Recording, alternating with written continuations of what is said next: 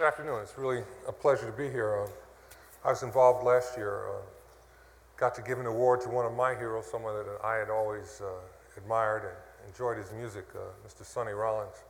It was a real pleasure to just to, some jazz fans. I like that. So, uh, you know, having the opportunity to talk to you uh, at, at, this point is, is, a real pleasure for me because to see all these uh, bright and energetic young people going out into the world and, and having a, a, an opportunity to have some input is a real privilege for myself. And so uh, I want to wish all of you the best in whatever that you're doing. And I just have a few words of advice, um, just uh, some, something for me to, to take with you on, on your way through life. Over the years, the Academy of Achievement has featured an impressive roster of famous uh, presenters.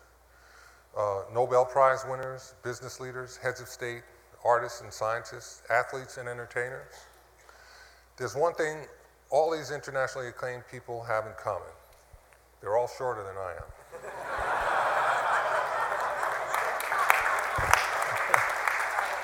And I want to thank Mr. and Mrs. Reynolds for arranging that. It makes me feel very, very special. Another thing they have in common is that they're all very, very successful. And while that stratospheric level of success can seem intimidating to those of you here today who are just starting out, I'm here to t- tell you to relax. There's nothing to it. Success is easy. There's a ball, there's a hoop. You put the ball through the hoop, that's success. When I played professional basketball, I was able to put the ball through the hoop more than anyone else in history. To some people, that makes me a success. And guess what? I agree with those people.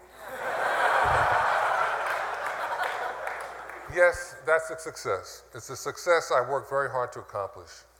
Consistently for 20 years as a professional, I, as, I practiced, I drilled, I trained, I hustled up and down an unforgiving hardwood court while five 200, 200 pound brutes tried their hardest to stop me. How'd I do it? I followed a formula for success set a goal, overcome obstacles, achieve goals. Now, that's something you and I have in common. Every one of you sitting here today is a success. You set a goal, to stay in school and avoid getting a job as long as possible. you overcame obstacles, insistent teachers that thought for some reason they were smarter than you. And you achieved your goal to be sitting here enduring these well meaning words while thinking about the real celebration party later on tonight. Congratulations, you're all successful. Now what? the most annoying question many of you will face today, tomorrow, next week is this What are you going to do next? When I graduated from the NBA, I faced the same questions, not just from friend, friends and family like most of you, but from hundreds of reporters, which added a lot of pressure to, to whatever my choice was going to be. I know what you're all thinking. With my witty charm, great body, and pivotal role in the film Airplane,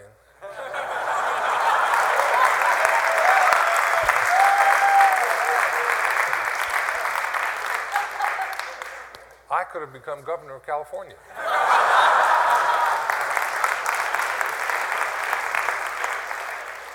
like most of you, I had lots of choices about what to do next.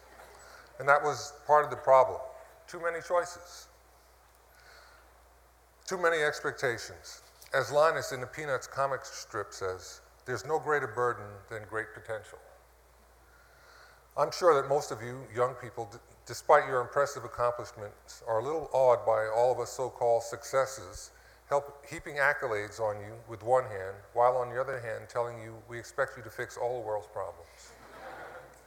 For me, I kept coming back to the question itself what it really meant. What are you going to do next? On one level, it's a very simple question How will you be filling your time? What's the next step on your ladder to success? But on another level, the question is more philosophical. What will you do to be worthy of success?